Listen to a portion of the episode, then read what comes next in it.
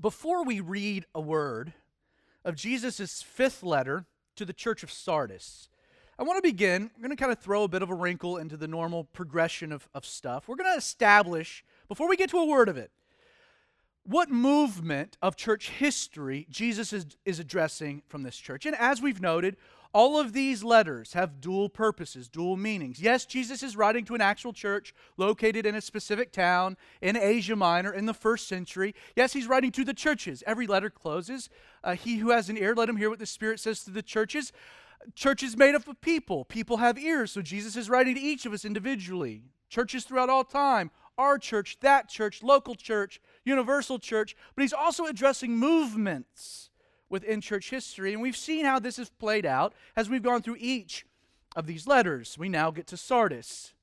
Setting the stage, though Roman Catholicism would dominate the landscape of Christianity for roughly 1,200 years, a, a movement that Jesus addresses with the previous letter, the Thyatira, there would be a few significant rumblings historically during the 13 and 1400s that set the stage for a series of really radical events that would change not just the church, but the world.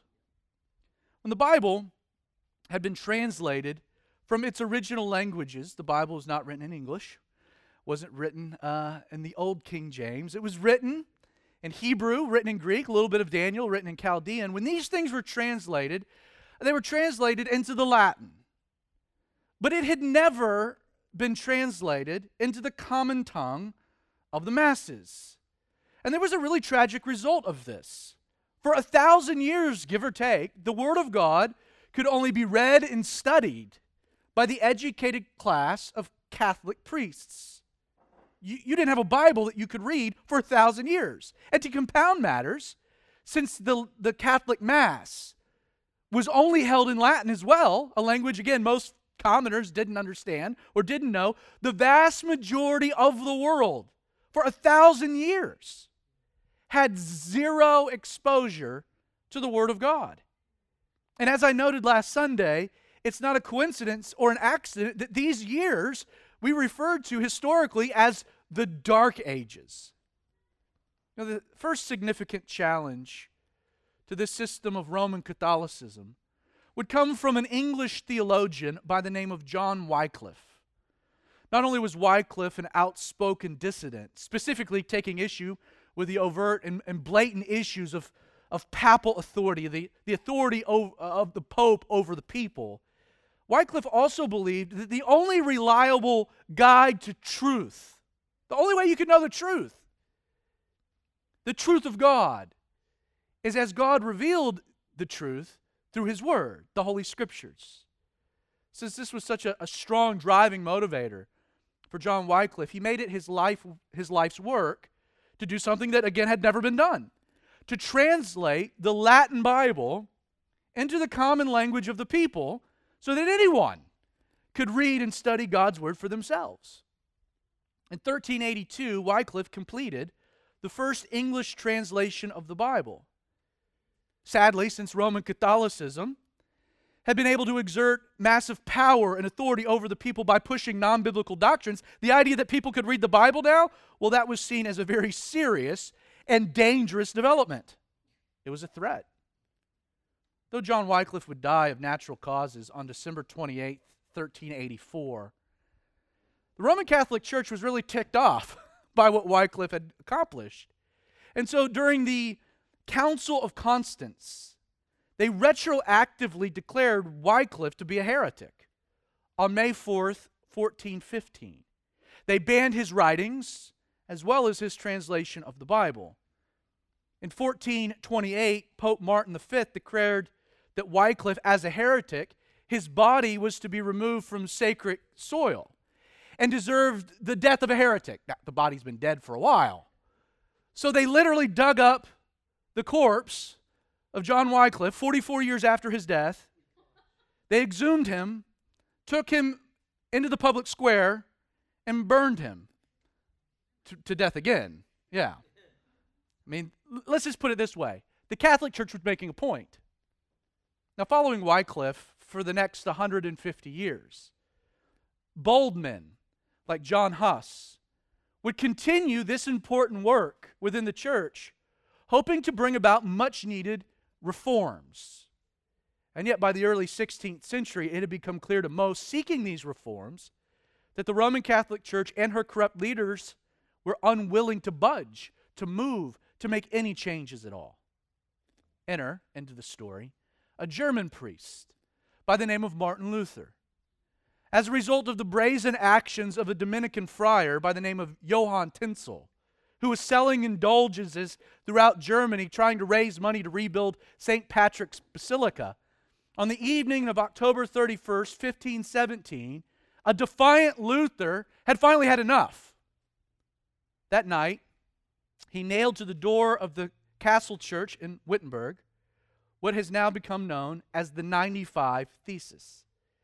In this document, Luther protested 95 beliefs that he considered to be intolerable, practices within the Roman Catholic Church he believed needed serious reformation. Now, though many have seen that act of nailing the 95 Thesis to the door of the, the castle church as being the catalyst for what we know today as the Protestant Reformation, along with Luther, other men like John Calvin and Zwingli would break from the Catholic Church. They would translate the scriptures into their own native language. Eventually, they would start their own church movements. Today, mainline Protestant denominations like Lutheranism, Anglicanism, Presbyterianism, Episcopalianism, even Quakerism all find their roots in the early days of the Protestant Reformation. Now, in the end, while the church will always be indebted to what was started by the reformers, the reality is that the changes brought about these men, they fell woefully short. Like in, in many ways, the Reformation proved to be incomplete. They didn't take things far enough. For example, while the Protestant Reformation had a significant influence on church beliefs, church theology, it actually had very little effect on church practices or culture. Like, even in its inception, the Reformation failed to deal with the very underlying problem that led to the formation of the Roman Catholic Church the state church, the marriage between God's bride and the state, as a fact of history. Many of the Protestant churches, almost immediately upon their formation, became state churches, creating the exact same type of immoral behavior and political corruption found in Roman Catholicism. Beyond this, though many of the reformers would suffer and die at the hands of those who resisted and opposed their theological positions, Again, to be fair, the Protestant church has proved to be just as intolerant and vicious. One historian writes the following. He says, quote, "We know that while in Catholic countries the Anabaptists were executed by burning at the stake, this was another group that, that came to fruition. He adds, in Lutheran and Zwingli states, Anabaptists were generally executed by beheading or drowning. So we see the same type of, of vileness and, and brutality and persecution in Protestant churches as we do in the Roman Catholic churches because of this unholy union with the state itself. Now, the foundational principles of Protestantism, and you can study it on your own, but the doctrines of Bible alone, faith alone, grace alone, and Christ alone changed the, the- theological belief structure of the church the Protestant Reformation, it failed in the sense that it didn't initiate a spiritual revival within the church. Yes, the Reformation corrected faulty theology, and that's good. But she failed to foster any type of lasting change within the hearts of people. Like, in a sense, the legacy of the Reformation is that it's left us with a correct orthodoxy but a dead one. Yes, there was a changing of the mind, but there wasn't a change of direction. Shockingly, and this is probably the most controversial thing I can say this morning, as we're going to see, Jesus actually has nicer things to say about the Roman Catholic Church, or even for that matter, the church before it, the Byzantine Church, than he does for the church started by Luther and Calvin. With that context established, let's read the letter. Chapter 3, verse 1. And to the angel of the church in Sardis, write These things says he who has the seven spirits of God and the seven stars. I know your works, that you have a name, that you are alive, but you are dead. Be watchful and strengthen the things which remain that are ready to die, for I have not found your works perfect before God. Remember, therefore, how you have received and heard, hold fast and repent. Therefore, if you will not watch, I will come upon you as a thief, and you will not know what hour I will come upon you. You do have a few names, even in Sardis, who have not defiled their garments. They shall walk with me in white, for they are worthy. He who overcomes shall be clothed in white garments. I will not blot out his name from the book of life but I will confess his name before my Father and before his angels. He who has an ear, let him hear what the Spirit says to the churches. The city of Sardis was located 30 miles southeast of Thyatira and about 50 miles due east of the first city, Ephesus. Sardis had been the capital of an ancient kingdom of Lydia. Later, it had become an important municipality of, of the Persians during the Persian Empire. The city itself, the city of Sardis, was built on, on the top of a plateau that rose about 1,500 feet above a significant trade route that connected the interior portion of Asia Minor with the coast. It was an important trade route. The location of Sardis gave it strategic advantage and, as a result, immense wealth. Because of, again, the geographic location being on top of the steep plateau with these tall walls Throughout her long history, Sardis was an ideal, perfect, really, military post. In fact, on account of this defensible position, the city was considered to be impregnable. And yet, what's interesting about Sardis is that twice in her history, the city would be conquered, she would fall for the exact same reason. History documents, and specifically a Greek historian Herodotus, he documents that the first fall of Sardis, again, a city believed to be impenetrable, came in 549 BC to the Persian king Cyrus. Knowing again that the linchpin to conquering the entire region was this important city guarding over this important trade route. Cyrus and his advisors, they were at a loss for how in the world do we conquer this city with these vertical cliffs this natural defense. So they exhausted their options. They come up with various theories and, and, and thoughts. No one could figure it out. So Cyrus, we're told, offers a reward. He tells his soldiers, anyone that can come up with a way to get into the city undetected, I'll give you a great reward. Well, as the story goes, and recorded by Herodotus, a Persian soldier happened to just notice that one of the watchmen guarding the walls of Sardis on top of the cliffs accidentally dropped his helmet off the wall, and it ends up tumbling down the side of the cliff. Well, this Persian soldier thought that was interesting. Thought, I wonder if he'll come and retrieve it. He watched, and sure enough, without knowledge that he was being watched and tailed, this soldier left his position, exits the gate, proceeds to climb down a hidden trail to retrieve his helmet.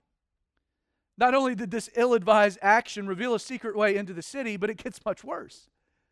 You see, upon their arrival that very night, Cyrus's men discover that the citizens of Sardis were so confident in their natural defenses that they felt no need to actually keep a diligent watch. There was no one guarding the gates at all.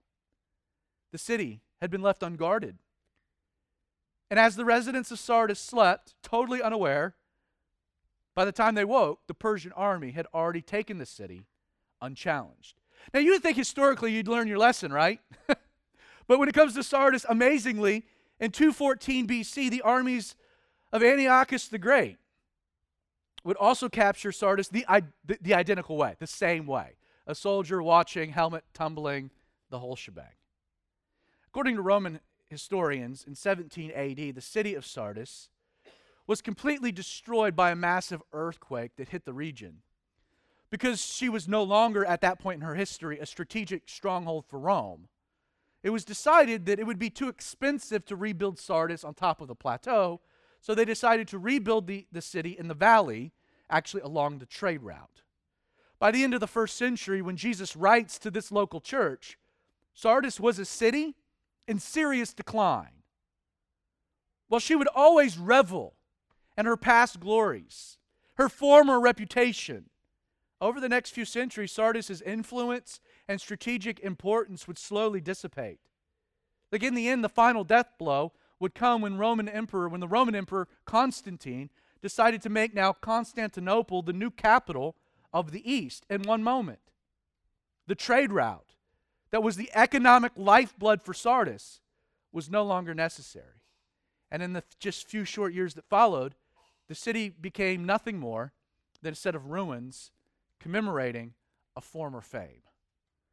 Now, the reason it's important to place this letter into the historical context of Jesus addressing the Protestant Reformation centers on the fact that with regards to this specific church located in ancient Sardis, we know virtually nothing about the church itself. We don't know anything. Like Revelation 3 is the only mention of Sardis, the city, in, in the entire Bible. Additionally, we have no evidence of Paul ever visiting Sardis during one of his many missionary journeys in the area. We have no idea how the church was started, how it grew, who was in charge of it. Furthermore, from the substance of Jesus' letter, Sardis seemed not to be experiencing any type of notable tribulation or trial, anything that we could pinpoint certain activities, no type of Christian persecution. And yet, while there's much we don't know about this church, we can say that this church community was in very bad shape. This was not a healthy church. This wasn't a good church. In fact, when you consider that Jesus is also ch- speaking of churches that were born in the Reformation, it is a little shocking that Jesus has absolutely nothing good to say at all about this church. Within the letter, he issues no commendations, only criticisms. Jesus begins in verse 1 by acknowledging that this church possessed, look at it, he's, he says this church possessed a good reputation in their community. And, and right at the, the bat, you might be, well, that's a good thing.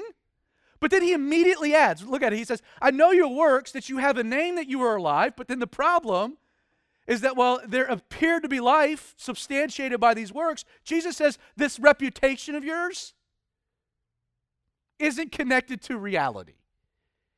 He says, I know your works, you have a name that you are alive, but then what does he says? Jesus declares, none of that's true. You're dead.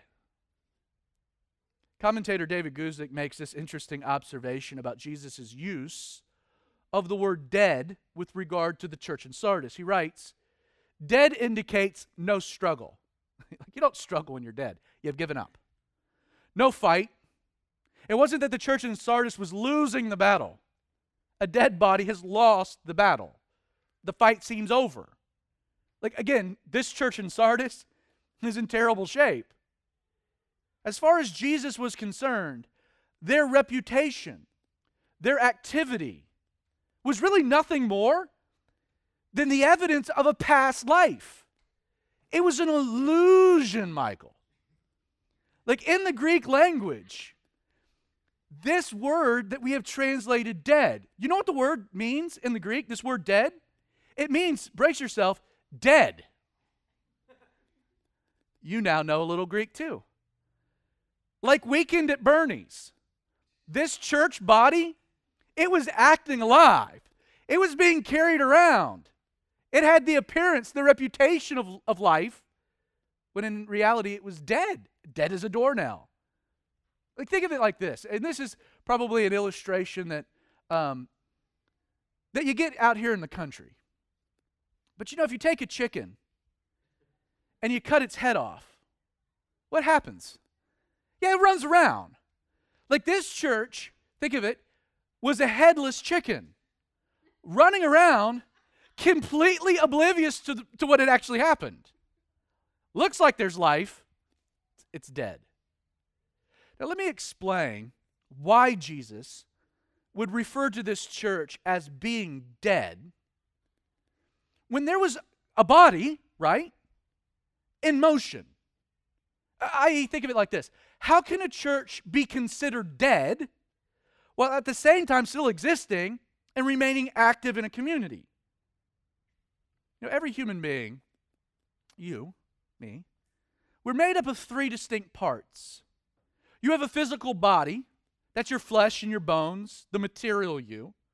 And you also have an immaterial soul, that's the real you. So you have a body and you have a soul. You have matter and then the immaterial. Both of these two things necessitates a spirit for life. You're a trichotomy, body, soul, and spirit. The problem is the spirit of man that you're born with, what gives you life, was tainted by sin. Like everyone enters this world with a sin nature. That's what the Bible says. In fact, the Bible goes on to declare that all have sinned and fallen short of the glory of God. Let me illustrate that very quickly. Have you ever noticed that you never have to teach a child how to sin? Like it comes, let's just say, naturally to them. Like a kid intrinsically lies. Like you don't have to teach them how to lie.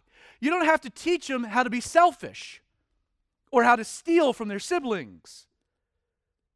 Like the one thing that every one of us is born really good at doing is the wrong thing. We're good at it. This is why, if left in this state, when you die physically, your soul is condemned to hell. Like we call this, and we've even seen this, this is referred to as the second death. Mechanically, in order you, for you to be saved from this death, in order for you to receive what Jesus promises, right? Everlasting life. It's absolutely necessary that the spirit of man that yields death in your mortal body and your soul is replaced with something else. Like you have a, have a new source of life for everlasting life to exist, you have to, the Spirit of man, be replaced with the Spirit of God. It's the Spirit of God, the Holy Spirit, that brings life. It's why you live forever, not just the immaterial you, but that there's a physical resurrection of the body itself. Like, understand the eternal life that Jesus gives practically to every person necessitates you being born again. Interesting, right? Born again. How are we born again? Well, the Bible says through the indwelling of the Holy Spirit. Like the very moment that you kind of reach the end of yourself, you recognize your sin nature, you're like, man, I'm lost, I'm broken, something's wrong with me, I need fixing, saving. I need a Savior. It's in that moment that you look to Jesus as your Savior, the Savior for sin. You place your faith in Him, what He did on the cross on your behalf. You accept that free gift. You ask to be filled with the Holy Spirit. That moment, a regeneration occurs. How? That spirit of man, that sin nature, is replaced with the Spirit of God. Let me give you a few proof texts so you don't take my word for it. God promised this. Like, this is the great miracle promised by God to Ezekiel the prophet that would occur in, in the new covenant.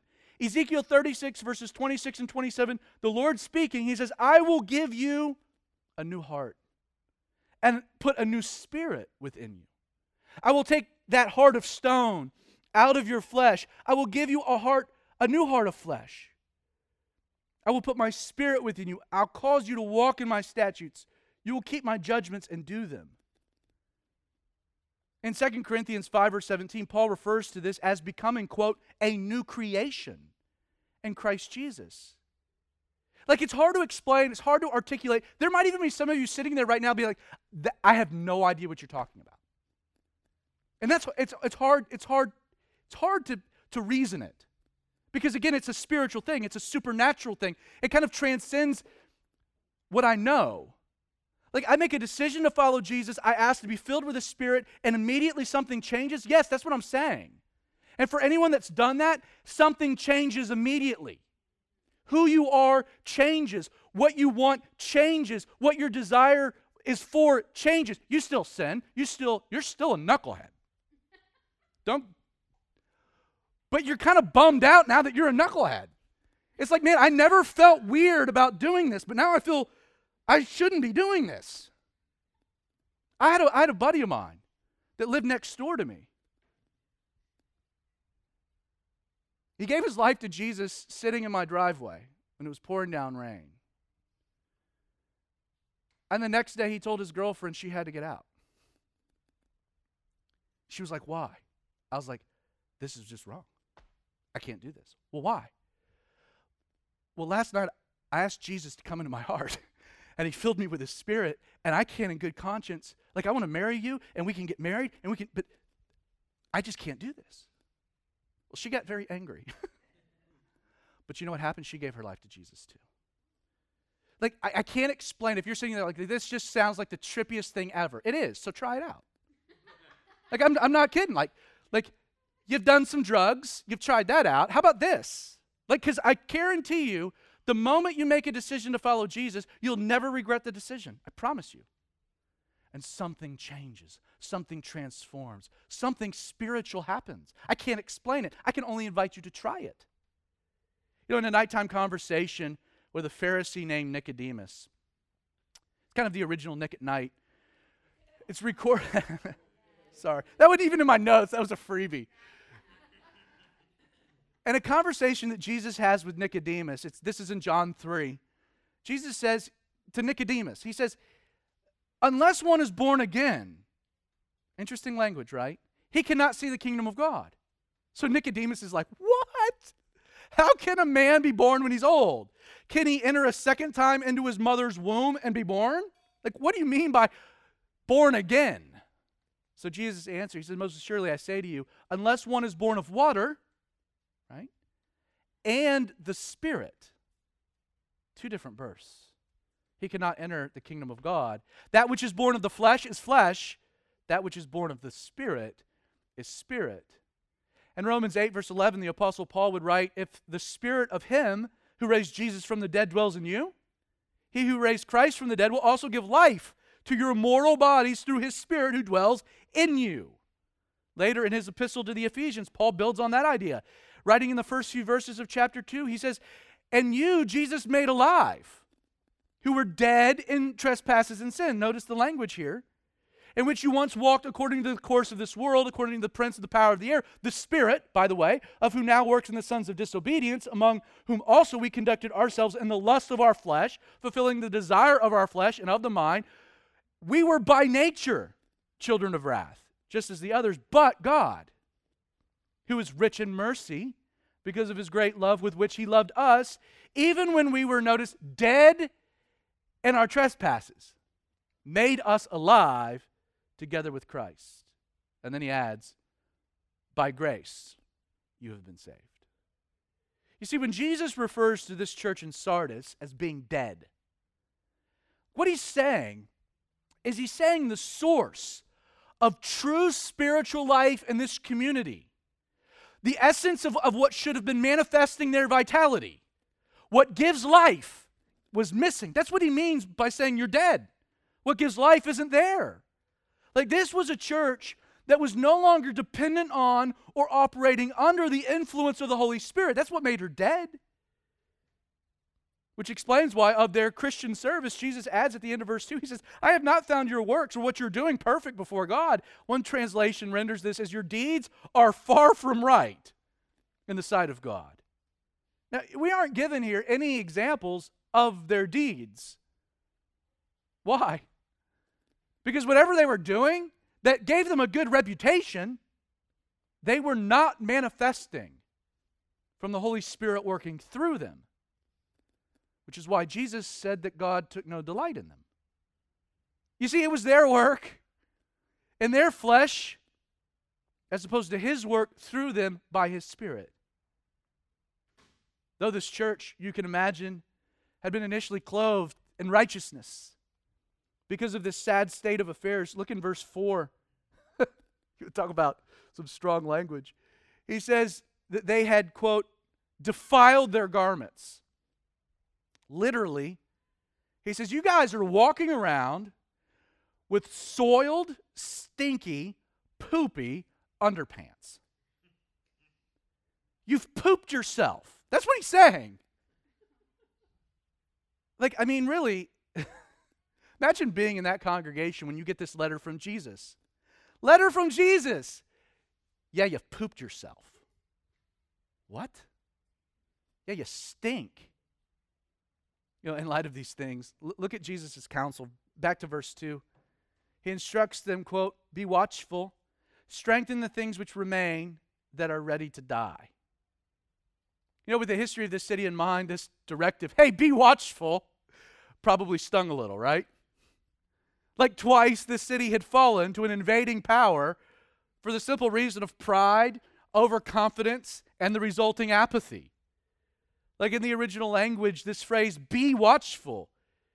Be ye watchful. Be ye continually watchful. It can be translated as wake up to a church that was dead and defiled. Jesus is trying, in his very first words, he's trying to stir within them some type of cognitive awareness.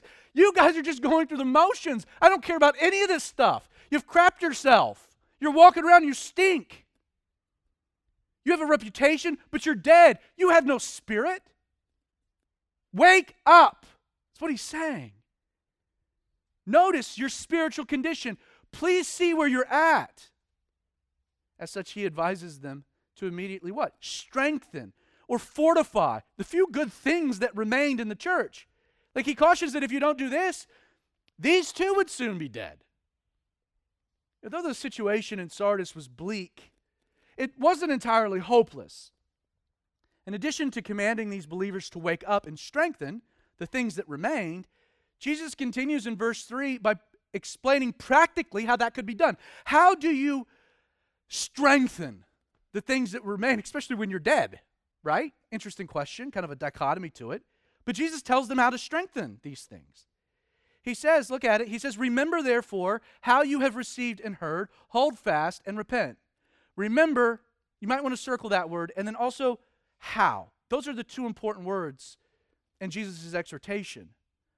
Well, there is no doubt this church was down for the count. She wasn't fully down and out of the fight. Like this phrase, remember therefore.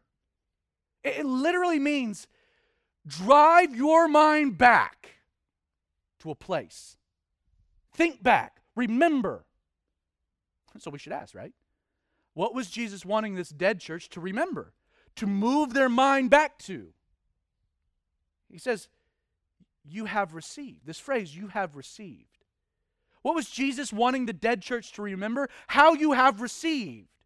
He's wanting them to think back to what they had been given at the beginning that they were now lacking in the present. Again, it's not an accident. As we've seen with all of these letters, the way that Jesus introduces himself is of a particular relevance to his counsel and the necessary instructions. Again, I know we're kind of putting the mosaic together. But the letter to the church in Sardis, it opens in verse 1 with Jesus saying what? He says, These things says he who has the seven spirits of God and the seven stars. While we have noted in our commentary of, of chapter 1 that these seven stars in reference and the fact that Jesus holds them in his hand of authority, his right hand illustrates his authority over the church, the church uh, throughout all time. The mentioning, though, of Jesus also having the seven spirits of God, again, is another reference back to chapter 1, but it's significant in the context of the church's dead, lifeless condition. In Isaiah chapter 11, verses 1 through 2, the Holy Spirit is described by the prophet as being the seven spirits of God. So when Jesus says, I am he who, who has the seven spirits of God, you're like, that's weird. What is that? Well, anytime you encounter that in the book of Revelation, always remember it's the last book, so the answer is going to be found probably in the pages that come before, somewhere. You know, there's nothing new. It's the building upon things that are already established. So, seven spirits of God, what in the world could those be? Well, you go to Isaiah and you have mentioned, these are the seven spirits of God. Oh, that's probably a good answer probably an explanation. Seven spirits, the Holy Spirit having, according to the prophet, seven unique characteristics. That's what's being articulated. We're told in Isaiah that he's the Spirit of the Lord, or the Spirit of Jesus, the Spirit of wisdom, the Spirit of understanding, the Spirit of counsel, the Spirit of might, the Spirit of knowledge, and the Spirit of the fear of the Lord. Now, the core problem with this church was that they were no longer relying on what? The Holy Spirit. That's why they were dead. Specifically, they were no longer relying on the Holy Spirit in the way He manifests in these seven distinct ways. Let me illustrate them for you. This church had exchanged a godly dependency, the Spirit of the Lord, for human sufficiency. They had exchanged divine wisdom, the Spirit of wisdom, for human intelligence. They had exchanged a heavenly perception, the Spirit of understanding, for human discernment. They had exchanged spiritual intuition, the Spirit of counsel, for human rationality. They exchanged supernatural power, the Spirit of might, for human strength. They had exchanged holy acumen, the Spirit of knowledge, for human proficiency. They exchanged the pursuit of righteousness, the spirit of the fear of the Lord, for human relevancy. Like in the end, what this dead church needed more than anything else for there to be life was a fresh moving, an outpouring of the Holy Spirit of God. This is why Jesus begins his letter introducing himself as the one who has the very thing that they need the seven spirits of God. What he means is that he's the dispenser of the very thing this church needed for revival. He could give them, fill them with the Holy Spirit. Remember, see, this church needed to come to Jesus and ask that as he in the beginning, now so many years later, infused their church with fresh life through his Spirit. The question really then centered on whether or not they would ask or then receive it, which is why Jesus stresses that they not only remember what they had been given in the beginning, but note, second word, how they had received the Holy Spirit. In verse 3, again, notice Jesus didn't say, Remember what you had received. Instead, he tells them to remember how, or, or literally, in what way you have received. How do you receive the Holy Spirit? I could teach two Bible studies on this, but I'll make it very quick. You receive the Holy Spirit in humility, and you receive the Holy Spirit by faith. In Mark 10, verse 15, Jesus said, Assuredly I say to you, whoever does not receive the kingdom of God as a little child, humility, will by no means enter in. And then Galatians 3, Paul says, This only I want to learn from you. Did you receive the Spirit by works? By works of the law? Or did you receive the Holy Spirit by the hearing of faith? Are you so foolish, having begun in the Spirit, are you now being made perfect by the flesh? Remember how. a few years ago, I had the opportunity to attend a conference in South Florida. Aside from the fact that the conference was in February and sun and sand, very appealing, what really interested me about the conference itself was the subject matter, was God's grace, but the audience was made up of mostly these dying mainline Protestant denominations. Like the entire conference, the speakers and those attending were Presbyterians, Anglicans, and Lutherans. As a Calvary guy, a non denominational kid, needless to say, I was a fish way out of water. Now, the reason I bring this up is that one of the breakout sessions was just for pastors. And I had the chance to attend it. It was a panel discussion. And, and it included some of the most notable leaders within these various Protestant movements. During the conversation, the topic arose as to what was needed to do. Like, what did they need to do to reverse the current trends within their denominations? By the way, that we'll see most of these churches completely empty by 2034. That's how quickly people are abandoning, abandoning these mainline denominations. That was the question. What do we do to stop this? How can we be relevant? How can we get people back in the seats? Several of the younger fellas shared their various theories and anecdotes until finally the question was posed to the elder of the panel, a man who I, I, probably disagree with staunchly when it comes to a lot of theology, but I do admire him. A guy by the name of Steve Brown. To my shock, this is what he said, and I'm going to paraphrase it. He said, Over my many years, I can say I have only seen a true supernatural outpouring of the Holy Spirit once. And it came during the Jesus movement of the 60s and 70s when God used ministries like Calvary Chapel to reach an entire generation my denomination believed to be unreachable. Where I sit today, the only hope we have is to experience a similar moving of the Holy Spirit in our churches. And I thought, man, you read the letter to the church of Sardis. And I'm part of that movement. Yeah.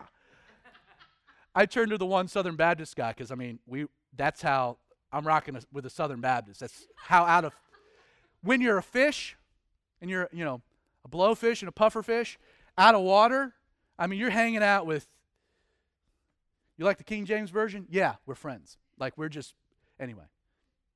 I'll move on. As you read through this letter to the church of Sardis, can't you sense, and again, when you're just reading it on your own, reading through it, you can sense some of Jesus' urgency, can't you? I, I do when I read it. Like he's appealing to this church to get their act together. Why? If they didn't, they ran the risk of missing something really important his coming. Again, verse 3, he says, If you will not watch, I will come upon you as a thief, and you will not know what hour I will come. You know, by definition, a thief is a person who unexpectedly snatches away something of great value. Because Jesus is addressing a dead church. It's my belief, personally, that this is a reference to the rapture of the church, or literally the snatching away of the faithful before the Great Tribulation. Though the rapture will be a glorious moment when the groom comes for his bride, for the rest of the world, including this dead church, it will be seen as a grand heist. And Jesus is saying, if you don't wake up, remember how, be filled with the Spirit, you run the risk of being left behind. You know, to be fair to the mainline Protestant denominations, though the situation is bleak, Jesus does affirm right in our text that there were a few faithful believers among a dead majority. Verse 4, he says, There are a few names even in Sardis who have not defiled their garments. They walk with me in white, for they're worthy. He who overcomes will be clothed in white garments. I will not blot out his name from the book of life, but I will confess his name before my Father and before his angels. You know, the way that Jesus identifies the faithful believers in this church is that, unlike the rest, they had not defiled their garments. As such, Jesus promises them that they shall walk with him in white, for they are worthy.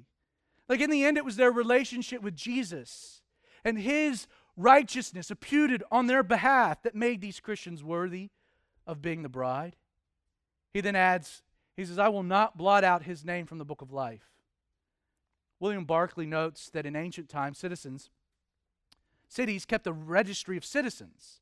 And then when someone died, his name was removed or blotted out from the register. Uh, again, there's a lot we could go into concerning the book of life. We'll get to at the end of the book of Revelation other than the fact that in this moment, Jesus, by bringing it up, he's reassuring the faithful of their salvation and their place in heaven. Like, don't worry, you'll be clothed in white. You walk with me. I won't blot out your name. the end of verse 5, Jesus says to those who overcome, he'd confess their name before his Father. That word confess, it doesn't just mean to like acknowledge you, it means to acknowledge you joyfully. As Jesus would attest to his disciples in Matthew 10, verse 32, Jesus says, and this is important, He says, Whoever confesses me before men, him I will confess before my Father who is in heaven. With all these things in mind and our time rapidly expiring, like let's bring the letter home by applying this to our church and more importantly to each of us as individuals. Again, Jesus closes every letter. He says, Him who has an ear, let him hear what the Spirit says to the churches. To one church, but many. Richard Rohr, who's a well known Franciscan priest, he's an author, he's noted how church, within church history, we see a pattern that occurs over time within church movements. He refers to this reoccurring pattern as the reason that church movements die with time. He calls this the cycle the four M's man, movement, machine, and monument. First, he says a man is used by God in a powerful way. This man is called out by Jesus, filled with the Spirit, breaks the norms, pioneers a new way of doing things, or, or maybe even a return to the right way of doing things. He says if the man succeeds in his leadership and others rally around the mission, the work will move from the man to becoming a movement. Like the idea is that the cause of one man has become a rally for many. Because people now feel like they're a part of something that's dynamic and creative and purposeful. They get involved, they advocate, they promote it. It takes off. And while it's true that movements spread organically, at some point, once enough people have bought in, with time, again, movements morph into machines. When things began as being dynamic and free and unstructured, the movement, it doesn't take long for the movement to kind of begin to mechanize certain things into a more defined structure. They employ organizational framework, they set up routines. Like a machine in the end is built. Why?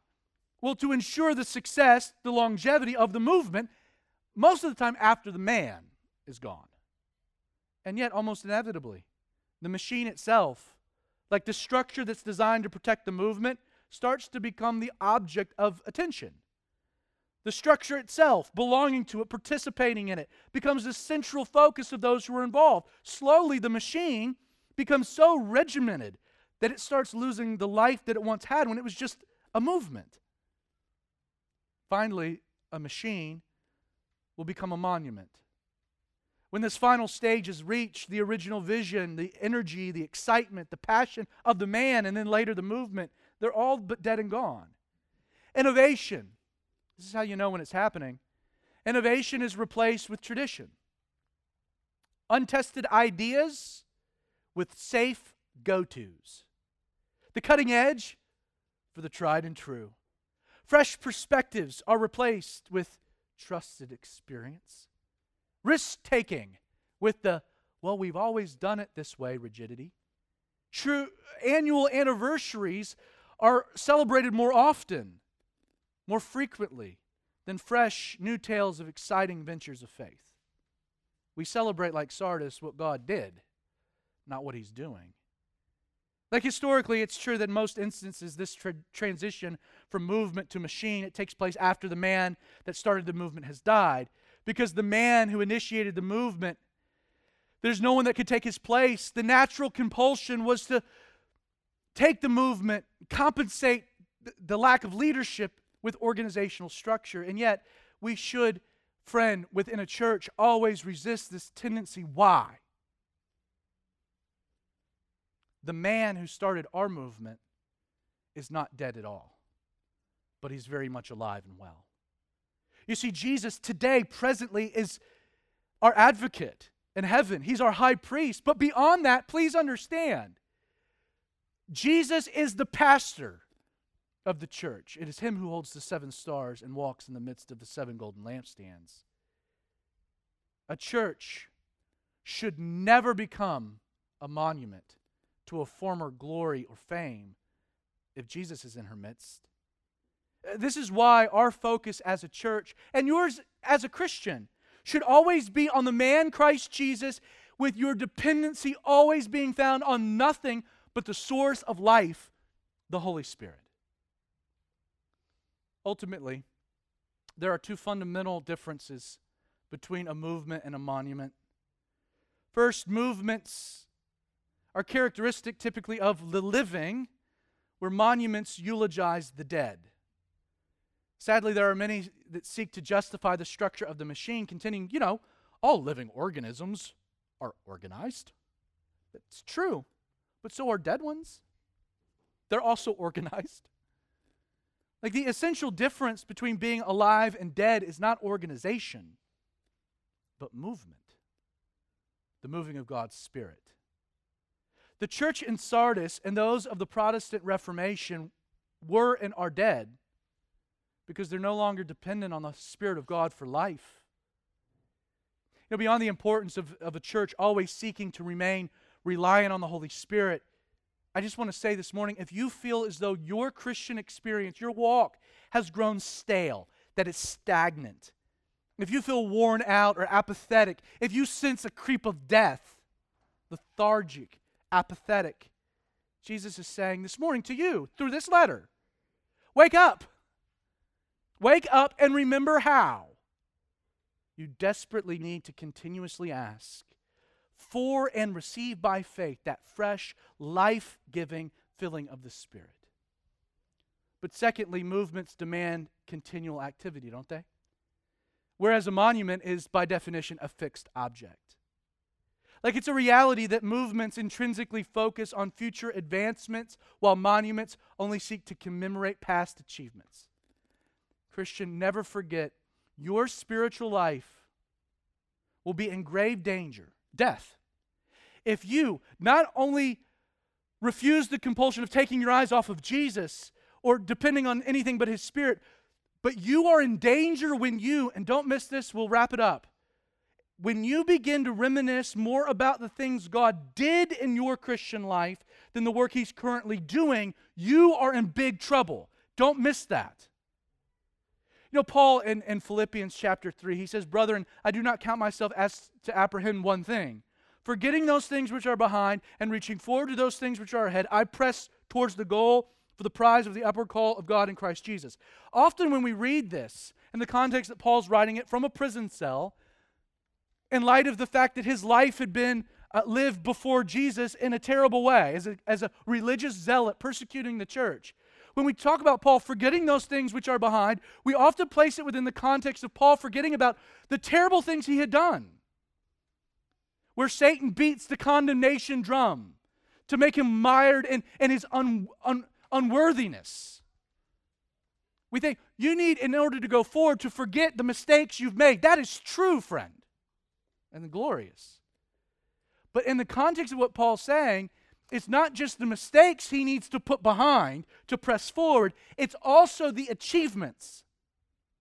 You see, the moment that you are focused on what God has done, the work God has accomplished, you are in danger of death. Yes, you can respect those things and acknowledge those things. You can set up monuments for yourself to remember how and then move forward. It's always dangerous when I hear someone, hey, how are you doing, brother? How are you doing with your walk with the Lord? Oh, man, I got to tell you about this mission trip that I did two years ago. Oh, the incredible thing God did when I went to Cuba. Okay, that, that was two years ago. Are you just going through the motions now? Like, what is God doing now? Is it fresh? Is it alive? Is it happening right now? We'll have eternity to think back. But as Paul says, it's time for us to press forward to new adventures, to new journeys. So if you feel lifeless, you don't have to be. Ask Jesus. He holds the seven spirits in his hand. He's more than willing to give it. Are you willing to receive it? So, Father, Lord, I do pray for the church here, Lord, that you would fill anyone with your Holy Spirit that is in need of it, which is all of us.